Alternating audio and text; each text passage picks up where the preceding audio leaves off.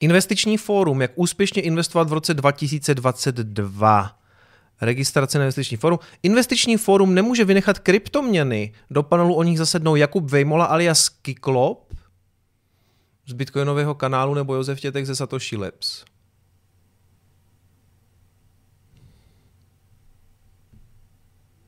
Ty vole, jak se tohle stalo? Já jim musím napsat. Další rekord. V Česku přibylo 27 700 nově nakažených. A tady taky zajímavá věc. Nejhorší situace panuje v Prostějově, kde připadá v sedmidenním sledovaném období 1897 nakažených na 100 000 obyvatel. Tyhle, to je zas den. No nic, tak se aspoň podíváme na nějaký vánoční slevy na Black Friday. OK, let's go. OK, let's go.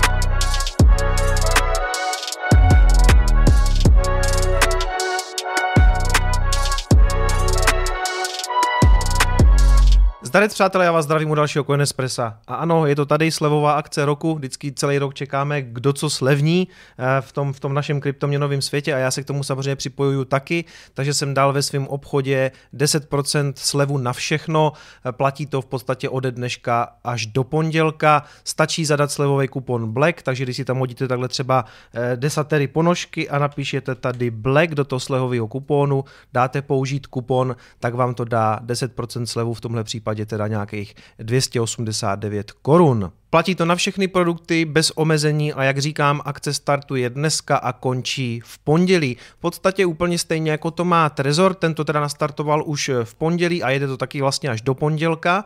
A já už jsem to ukazoval na streamu, bohužel teda nejsou slevněny hardwareové peněženky, na to se spousta z vás těšila, ale říkal jsem prostě kvůli těm čipům eh, vlastně to jako není úplně možný, takže je slevněný veškerý příslušenství o 20%.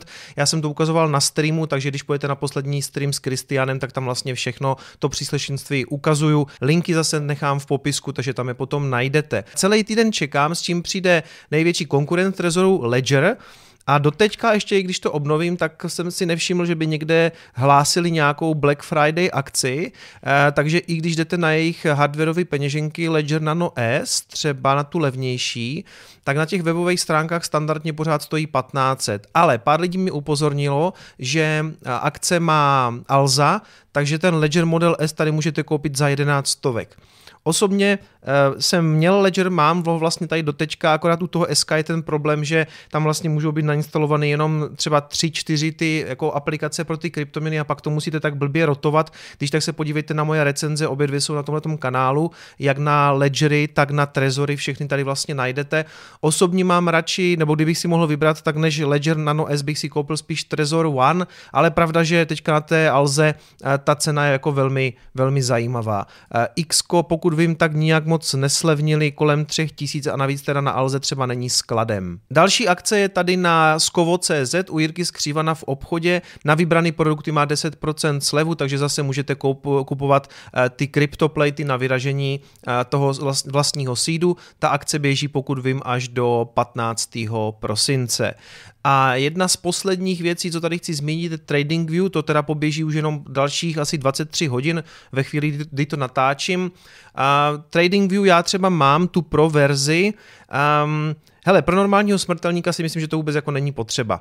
Proč já to pročko mám je, že jsou tam ty volume profiles, to jsou vlastně ty objemy nebo ty úrovně z obchodovaných objemů, ty, ty profily, co jsou tak jako vpravo, plus můžete používat víc indikátorů najednou, protože v té standardní verzi máte omezení, myslím, na dva nebo tři indikátory. Tady je to potom v, tom, v té proverzi bez omezení plus nějaký jako záložky, barvičky, jako spousta jako dalších funkcí, které upřímně ani nepoužívám, ale jo, protože používám ten volume profile a používám víc indikátorů, tak já třeba tu verzi proaktivní mám. Teď se mi zase rozšířoval za těch 100 dolarů, protože, eh, protože ta 60% sleva, respektive na to pročko je to jenom 40% sleva, je, je prostě poměrně jako výrazná. Opakuju, všechny linky na ty akce najdete v popisku a my jdeme na graf.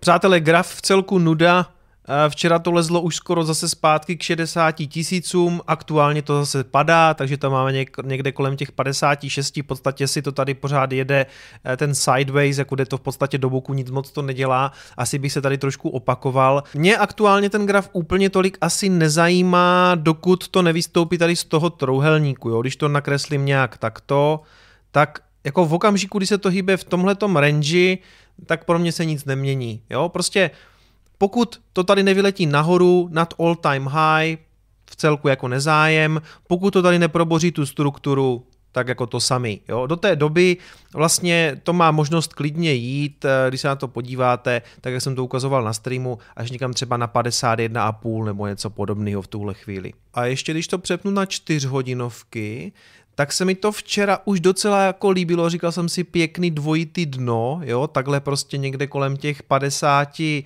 6, 55,5 a teď aktuálně už tam máte v podstatě třetí dno, což je takový jako dost divný. Je to vždycky tak, že když to tady bude moc, moc jako často oťukávat, tak ta struktura potom tady jako nevydrží a, a mohlo by to jako spadnout. I když teď, co jsem četl, co je za tímhletím pádem, ne, že by se dalo v těch mainstreamových médiích úplně najít nějaký důvod, to asi jako vůbec, ale obecně na těch tradičních trzích teďka panuje zase nějaký strach eh, z toho covidu celosvětového, teď zase nějaká nová mutace, které se říká zřejmě NU, eh, která jde myslím od někud z Afriky nebo něco takového, takže zase prostě nějaký nový obavy, zřejmě ty, ty tradiční trhy na to nějakým způsobem reagují a oni sebou ten Bitcoin sem tam prostě takhle stáhnou, jo, takže jo, nějaký strach na těch trzích je vždycky z něčeho, nechává mě to v celku klidným, protože vím, že jako Bitcoin dřív nebo později zase si vyleze nahoru, je jenom otázka, kdy to bude. Může to trvat týden, měsíc nebo třeba 8 let.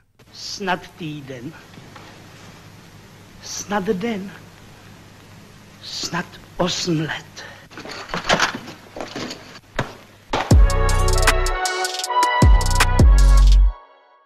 Tak přátelé, ale my tu vlastně máme pro Bitcoin all time high, akorát jenom v Turecku, respektive proti turecké liře. My jsme tohle trošku naťukli s Kristianem úplně na začátku toho streamu a já se k tomu chci dneska tady trošku vrátit.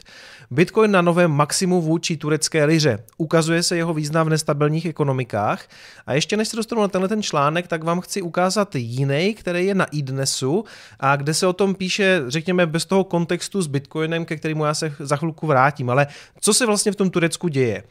Turecko hasí inflační požár benzínem. Hodnota liry spadla na historické dno. Hodnota turecké liry se v úterý propadla na historické minimum. Měnu výrazně oslabilo již čtvrté snížení úrokových sazeb v řadě, k němuž přistoupila tamní centrální banka. Zřejmě ve snaze vyhovět prezidentu Erdoganovi, který navzdory ekonomickým poučkám tvrdí, že vysoké sazby způsobují vysokou inflaci. Ta v zemi atakuje 20%. Ten článek je celý zajímavý, ale já jsem z něho tady vybral ještě tuhletu jako vtipnou část, ekonomický analfabet. Za nestandardním postupem turecké centrální banky je podle odborníků vliv tureckého prezidenta Erdogana.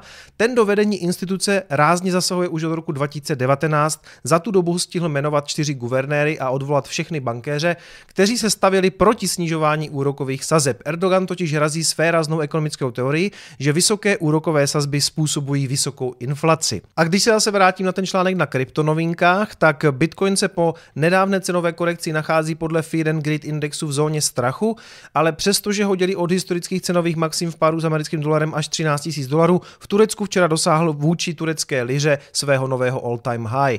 Bitcoin tentokrát sám o sobě nemusel posilovat, stačilo, že turecká lira se šokujícím způsobem během jednoho dne v páru s americkým dolarem propadla o více než 10%, čím se koupě schopnost Turku výrazně snížila. Tady ten graf je i krásně vidět. Martin ho sdílel na svém Twitteru, takže já když ho tady zvětším, tak vidíte, co ta lira přesně proti dolaru udělala. Vypadá to jak graf nějakého shitcoinu, který neustál nějaký rakpůl nebo exit scam. No a když si teda ještě vrátím k tomu ekonomickému analfabetovi, tak to je právě ten problém trošku s těma centrálníma bankama, že oni sice vždycky stojí jako nezávisle v těch zemích, ale vidíte, že pokud dojde potom na lámání chleba, máte tam nějaký, nějakého autoritářského vladaře, kterým Erdogan zřejmě je, tak si stejně prostě dosadí do těch struktur nebo do té centrální banky prostě koho on potřebuje a víceméně jim diktuje, jako jak to mají dělat, i když tomu vlastně sám nerozumí. Čili tady se potom ukazuje ta síla toho decentralizovaného Bitcoinu,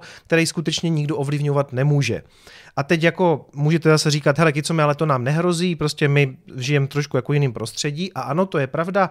A teď i po volbách bych řekl, že skutečně něco takového nehrozí, ale my třeba vůbec netušíme, jak dopadnou volby třeba za čtyři roky. Jo. Teď máte situaci takovou, jakou máme i s tím covidem a se vším.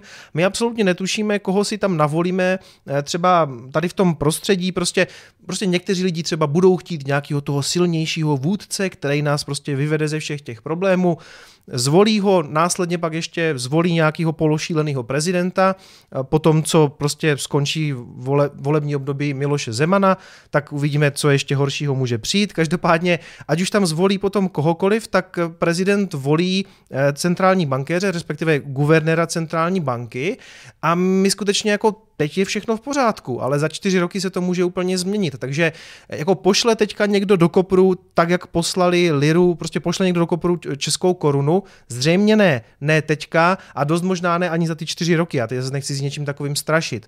Ale mít nějaký bitcoin je určitě rozumný, protože se vlastně vylijete mimo ten současný systém, mimo českou korunu, mimo euro a ať už potom v těch strukturách sedí kdokoliv, nebo to prostě bude řídit e- ekonomický analfabet, tak vás se to v podstatě netýká, protože Honey Badger doesn't give a shit, prostě Medojedovi je to jedno, Bitcoin je prostě globální nadnárodní síť a tam skutečně úplně by bylo jako, hele, nebylo by to jedno, byl by to samozřejmě velkolepý průser, já si nic takového nepřeju, ale je vlastně v celku vidět, proč je třeba v Turecku eh, Bitcoin tak populární. Ti lidi, kteří pochopili, co se tam děje, děje, řekněme ti, co jsou trošku edukovaní, už pochopili, že se musí prostě nalít někam jinam, ne, že nemůžou zůstávat v té liře, protože jinak to s nima dopadne velice nedobře. Ještě to docela zajímavě komentoval Michael Saylor. Turecká měna od března ztratila třetinu své hodnoty a její hodnota klesá postupně již 9 let. Konverze z turecké liry na dolar jen zpomalí kolaps, zatímco přijetí bitcoinu škody zvrátí a oživí ekonomiku, napsal Saylor ještě 19. listopadu, tedy pár dní před obrovským kolapsem této měny. Pokud by Turci v onom okamžiku registrovali Saylorova slova, mohli částečně ochránit své úspory. Mnozí však na Bitcoin pravděpodobně vsadili už dávno a udělali dobře. Z části to naznačuje starší průzkum, který ještě v roce 2019 realizovala společnost Statista. Tehdy bylo Turecko dokonce lídrem, co se týče adopce Bitcoinu na tisíc obyvatel. Mimochodem, já jsem se díval na ten graf a v tom grafu, tady v tom přehledu té oblíbenosti úplně chybí Česká republika, což se mi nezdá, protože já bych řekl, že my budeme taky jako poměrně vysoko, ale možná se tady ten průzkum nedělal, nebo si až moc dobře chráníme svoje soukromí. Kroky obyvatel v Nigerii či Venezuele také naznačují, že ve státech, které trpí rychlým znehodnocováním svých měn, stále více lidí inklinuje k investicím do Bitcoinu. Vzhledem k tomu, že Bitcoin z dlouhodobého hlediska neustále roste na ceně vůči fiatovým měnám, zatím tohoto rozhodnutí určitě nelitují. Bitcoin je také řešením pro země, kde je těžká dostupnost přelití úspor do stále relativně silného amerického dolaru. Dostat se k Bitcoinu je pro ně snazší a bezpečnější, než držet hyperinflační domácí měnu. Takže tak, nám takový znehodnocení zřejmě nehrozí, i když pravda je, že inflaci už jako cítíme všichni. A já jsem velmi zvědavý, eh, na jaký čísla si sáhne inflace příští rok, takže z mýho pohledu a to nikomu nedoporučuji, není to finanční poradenství, myslím si, že je rozumný držet nějaký bitcoin. Jo a tady taková zajímavá věc, když jsem hledal nějaké informace k tomu Turecku, tak jsem narazil ten, ten článek, úplně jsem si říkal, co to je za podivnost. Bitcoin byl letos horší investicí než turecká lira, další kryptoměny se propadly ještě více a pak jsem zjistil, že je to článek z roku 2018. A úplně jsem si vybavil, že přesně takovéhle věci skutečně jako vycházely a obávám se, a připravte se na to, že budou vycházet znovu, až se to propadne. Zatím se to nepropadá, zatím je to v pohodě a já zase nechci jako zbytečně tady strašit, ale skutečně se to může stát třeba příští rok, čili v roce 22 nebo v roce 23 a zase budou vycházet přesně takovéhle články, jako že jste vlastně měli raději držet tu tureckou liru nebo nějaký venezuelský bolívar nebo nějakou jinou hruzu, takže uh, Pěkně se to tak jako střídá, jo. Teď máte všechny články takový jako bullish, prostě nejlepší investice ever, NFTčka, metaverse, Web3 a všechno možný. A, a může se to rychle změnit, nebo ten sentiment se hodně rychle láme, a zvlášť v těch médiích, protože média prostě jdou po takových těch jako chytlavých titulcích. Takže dost možná, a já si to nepřeju, ale možný to prostě je, už třeba příští rok nebo ten rok eh, zatím zase budeme číst podobné titulky o tom, jak byl Bitcoin úplně ta nejhorší investice a tak dále. Prostě opakuje se to, připravte se na to a my jdeme na další zprávu. V Salvadoru připravují bitcoinové město, energii k těžbě dodá sopka Conchagua. Ano, taky jedna z věcí, co jsme naťukli na streamu o tom, že se chystá v Salvadoru to Bitcoin City. A já jsem říkal, že celá ta akce toho představení eh, toho Bitcoin City mi přišla trošku jako cringe. Dostanu se k tomu a pojďme se podívat, co píšou tady na E15. Salvador plánuje výstavbu bitcoinového města, jak oznámil prezident středoamerické země Nayib Bukele. Město na kruhovém půdorysu bude připomínat tvar velké mince a vznikne v jihovýchodní oblasti La Union. K těžbě kryptoměny se má využívat geotermální energie sopky Conchagua. Salvador se nedávno stal první zemí, která používá bitcoiny jako zákonné platidlo. Ve víkendovém projevu na propagační bitcoinové akci v pobřežním městě Mizata prezident Bukele řekl, že plánované město obsáhne všechno. Budou v něm obytné oblasti, komerční zóny, služby, muzea, zábava, bary, restaurace, letiště, přístav, železnice, Vše věnované Bitcoinu konkretizoval podle serveru BBC svůj gigantický plán. Město má být unikátní i tím, že se v jeho aglomeraci nebudou vybírat daně z příjmu, ale pouze daň z přidané hodnoty, čili DPH. Prezident neoznámil konkrétní termíny zahájení výstavby nebo dokončení města, jen řekl, že náklady na vybudování veřejné infrastruktury odhaduje na kolem 300 tisíc bitcoinů, což je zhruba 18 miliard korun a na příští rok emisi státních dluhopisů v hodnotě miliardy dolarů krytých kryptoměnou, čili bitcoinem. Dluhopisy budou desetileté, přičemž polovina prostředků bude převedena na bitcoin a druhá polovina bude použita na infrastrukturu a těžbu bitcoinu, řekl Samson Mou, ředitel strategie blockchainové technologické společnosti Blockstream. Čili ano, oni to chtějí financovat z toho, že vydají dluhopisy, a vlastně vydají dluhopisy v celkové hodnotě 1 miliarda amerických dolarů a za tu půlku, za těch 500 milionů rovnou nakoupí bitcoiny a za tu druhou polovinu budou budovat infrastrukturu, to znamená nakoupí nebo chtějí postavit tu elektrárnu, v podstatě už druhou, protože jednu už mají a taky těžební stroje, na kterých vlastně budou těžit bitcoin jo, a tím vlastně budou jak kdyby krýt eh, cenu těch dluhopisů. Což jako je zajímavý produkt, jsem zvědavý, jako jestli to vyprodají a jak rychle, dokonce bych si typl na to, že to asi vyprodají v pohodě, proč jsem říkal, že je to trochu cringe, nebo pak si pustíme kousek i té konference toho, toho uvedení, kdy to vlastně uvedl sám pan prezident Bukele. Hele, mně se to nelíbí, nebo jsem skeptický z toho důvodu, že já jsem spíš pro to budování jako od spodu. Eh, pro, pro, proč, by měl, proč by měl stát jako se teďka rozhodnout, že vybuduje megalomanský bitcoinový město? Úplně mi to připomíná takový ty projekty z roku 17, 18, jak někdo říkal, nějaký ten miliardář, že postaví to blockchainový město v Nevadě. Myslím, že tam jako rozhodně do teďka nic není a všechno bude na blockchainu. A já bych byl spíš jako pojďme tou cestou a to je podle mě jako skvělý, že ten Salvador udělal, prostě zbavil to, to, toho capital gains, těch daní, lidi v tom můžou prostě běžně obchodovat, směňovat, jo, prostě pojďte tomu dát ten, eh, ten základ a nechte lidi, ať přijdou s tím, co ve skutečnosti s tím Bitcoinem chtějí dělat, jo. Um, tak jak jsem kritizoval prostě to, jak teďka všichni vidí nějaký metaverse a web 3.0, já jsem vždycky proto jako dejte lidem ty správné nástroje, kryptoměny, silné protokoly, prostě frameworky, všechno možné, a, a počkejme, co z toho jako ti lidi vybudujou. Nemám rád tady ten jako top-down approach, jako když to jako stavíte z hora, jako že teď vybudujeme obrovské město, teď vezmeme někde miliardu a teď, když jako se o to stará ten stát, tak je otázka, jestli se po cestě nerozkutálí nějaký bitcointíky někam do nějakých jako kapes, jo, a prostě mm, jako mám spíš, eh, když se to povede, tak to bude super, jo. Konec konců, jako v poušti tady kousek vyrostla taky Dubaj a taky vlastně byla budovaná kdyby od zhora a dneska se tam jako slítává celý svět, je to takový, jako řekl bych, eh, Las Vegas středního východu, akorát bez těch kasín, ale rozumíme si, jo, prostě taková ta, eh, takový to centrum té zábavy.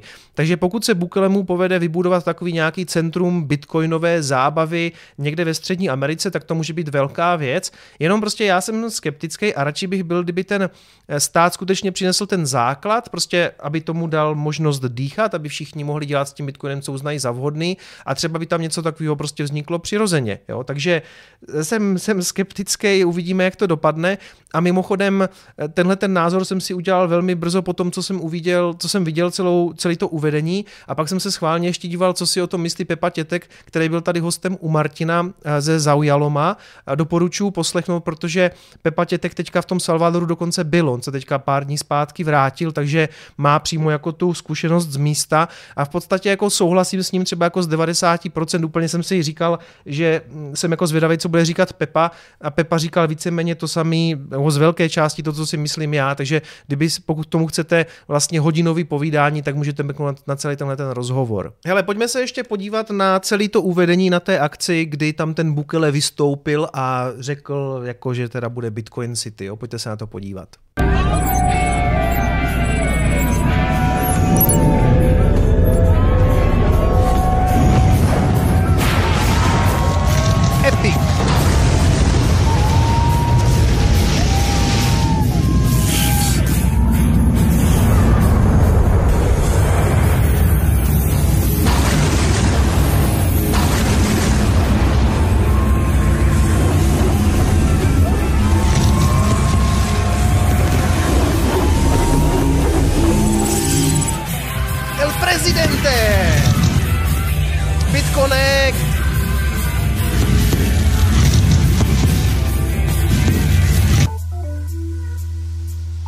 The diputados over here, they approved the Bitcoin law in the assembly. After that, we had some attacks of the opposition. Believe it or not, we have an opposition. Ale rozhodně jako vypadá to jak show, jak nějaký jako obrovský koncert nebo něco takového. Určitě nemůžete upřít tomu Bukelemu to, že on umí jako s těma lidmi velice dobře komunikovat, že, je t, že to má jako charisma, takovou jako docela hodně dobrou angličtinu, by řekl samozřejmě s přízvukem, ale, ale jako je to v celku fajn. A ta vize je určitě jako zajímavá, já to nechci vyloženě jako hanit. Já mám spíš jako strach, že se to nepovede a pak to bude blbá vizitka pro ten Bitcoin, jo? a že se třeba jako nesplatí ty, ty bondy desetiletí, ty, ty dluhopisy a prostě, že, že to že to může jako ve výsledku hodit docela špatný světlo na ten Bitcoin. Jo? Takže já si pořád myslím, že to, co se stalo v Salvadoru, je historický milník eh, pro Bitcoin, určitě. A teď prostě spíš máme jako strach, aby to jako neposrali. Rozumíte? And the volcano will power the whole city and will also power the mining. A teď ještě celý to bude samozřejmě eko, což je jako fajn, co je, to je super, že se tam vlastně vybuduje další elektrárna, jako, jako ta geotermální, vlastně ta sopečná, takže celý to bude jako zelený, což je super. A zase mám prostě obavy, aby, aby jako tyhle ty vládní projekty aby to dopadlo. No ale tak třeba vznikne fakt nová středoamerická Dubaj a všichni tam budeme jezdit na dovolenky a stavit bitcoinové citadely. Plus on samozřejmě vynuloval všechny ty daně, jo, kromě toho DPH, takže to samozřejmě stává se to jako přitažlivý místo tím pádem. Ale celá ta akce, jo, takový to, takový to nekritický nadšení fakt jako ve mně trošku vyvolávalo takovej ty eh, BitConnect vibes, jestli mi rozumíte, jo. Prostě samozřejmě tohle jako ne, není žádný skem, teda nevíme, ale zatím to jako nevypadá a asi je to trošku něco jiného, ale tady ty velkolepý uvedení tady těch projektů, no prostě, hele, uvidíme. Já, já jim fakt držím palce, jenom prostě zůstávám klasický kicom škarohlíd, skeptik. Pojďme dál. Cardano spadlo na tříměsíční minimum po tom, co eToro omezilo obchodování toho nativního ADA tokenu a co je asi ještě důležitý říct, američtí uživatelé nebudou moct si Cardano koupit na eToru v podstatě počínaje Vánocema. Eh, proč to tady čtu? Není ani tak kvůli Cardanu, ale kvůli altcoinům obecně. Napřed si pojďme projít teda to Cardano, to se tam přesně stalo.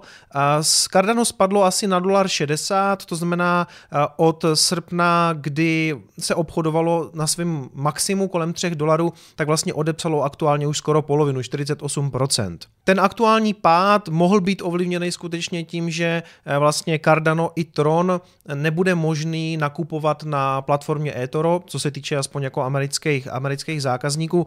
Jestli přesně tohle to může za ten pád není až tak jako důležitý, důležitý je spíš to, co se jako děje, že nějaká platforma eh, bez toho, aby jsme jako znali přesný důvod, tak vlastně delistovala to, no ona to nedelistovala, to bych kecal, jo? Oni, to, oni to skutečně to tam jako můžete obchodovat dál, akorát prostě budou omezovat i ten staking, respektive budou, budou ho úplně jako rušit od, od Silvestra, nebo vlastně od nového roku už to nebude možný. A proč to tady říkám, když eToro tvoří sotva 1% těch objemů zobchodovaných pro Cardano, jako má to být, má to být nějaká velká zpráva, nebo proč to tak strašně ovlivnilo cenu. Uh, takhle, ono to padá už nějakou dobu od toho all time high, takže se můžeme bavit o tom, že Cardano je v nějaké korekci, ale mně přijde spíš jako zajímavý, proč eToro vyřazuje teďka uh, Tron a Cardano, uh, když nepřišel žádný signál od regulátora, nebo ne signál, žádný nařízení nepřišlo od regulátora, jakože vyřaďte to. Takže spíš se bavím o tom, jestli eToro náhodou neví něco víc, než eh,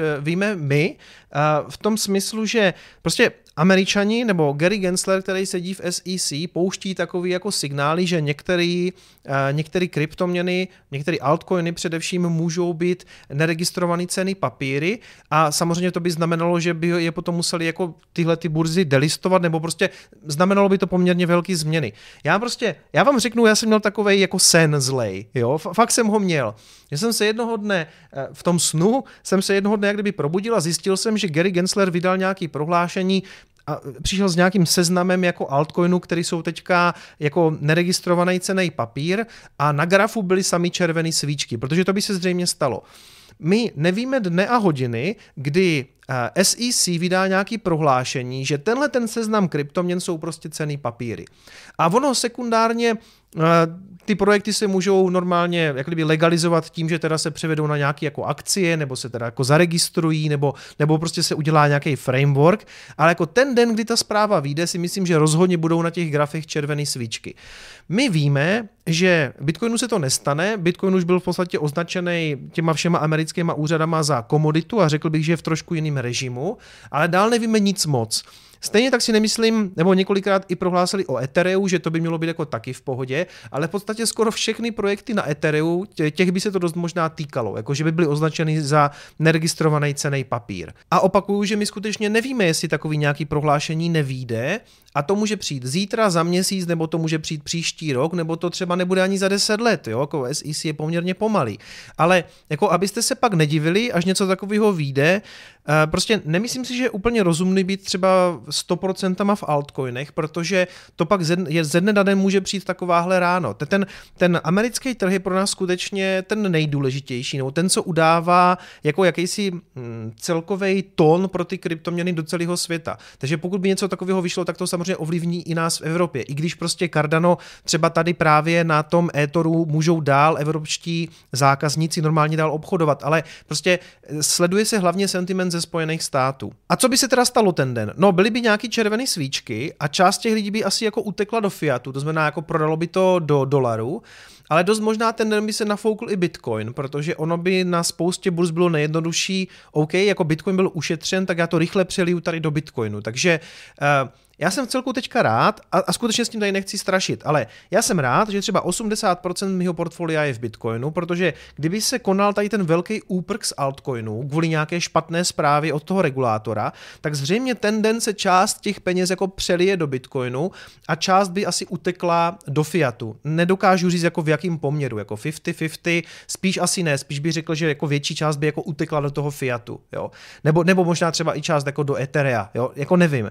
Já jenom prostě prostě mm, mám pocit, jsem tam čtu ty komentáře a spousta lidí prostě píše jako já jsem all in ADA nebo all in Uniswap, jo, a to jako není, to, fakt to není rozumný, protože a zase opakuju, nechci s tím strašit, ale může to taková zpráva přijít. Prostě my víme a Gensler a upozorňuje na to třeba i Michael Saylor, že Gensler jako pouští nějaký signály do těch médií, jako prostě je tam spousta věcí, které jsou prostě neregistrovaný cený papír a je to prostě a Coinbase má zalistovaných prostě 80% věcí, co vlastně nesplňuje regulatorní podmínky, bla, bla, bla. A jak říkám, jako nic se nemusí dít, ale taky může. Jo? Takže jako pozor na to a myslím si, že kdo je v podstatě jediný uh, v nějaké výhodě nebo kdo je ochráněný vůči podobnému prohlášení je Bitcoin a možná Ethereum. Jo? A zbytek, zbytek byl bych jako velice minimálně jako velice opatrný. Úplně jsem teďka tady udělal takový fat i sám na sebe, Jakože jsem si říkal, jestli teda všechny ty svoje shitcoiny neprodám, ale na druhou stranu ono by vlastně v tom mém portfoliu se dost možná stalo, že ten den by fakt jako takhle to jako vyteklo z těch altů do toho bitcoinu. Nevím, jo, jako teďka žádný ukvapený kroky nedělám, vy taky nedělejte, promyslete si to, jenom prostě vězte, že dle mýho názoru tam tohleto tady, tady ten Damoklův meč regulatorní tam prostě visí. Přátelé, pokud žijete ve Spojených státech, tak vám přeju krásný den díku vzdání, kupte si k večeři třeba Turecko a pokud nemáte rádi krocana, tak si můžete zajít tady do Avocado Bystra. Tohle to není placená spolupráce, ale víte, že podporují podniky, které berou Bitcoin a Lightning, takže můžete skočit na Prahu 2 do Nuslí, Praha 3 Vinohrady, dát si nějaký avokádový toast zaplatit ho Bitcoinem. Mějte se krásně a uvidíme se brzo. Ciao.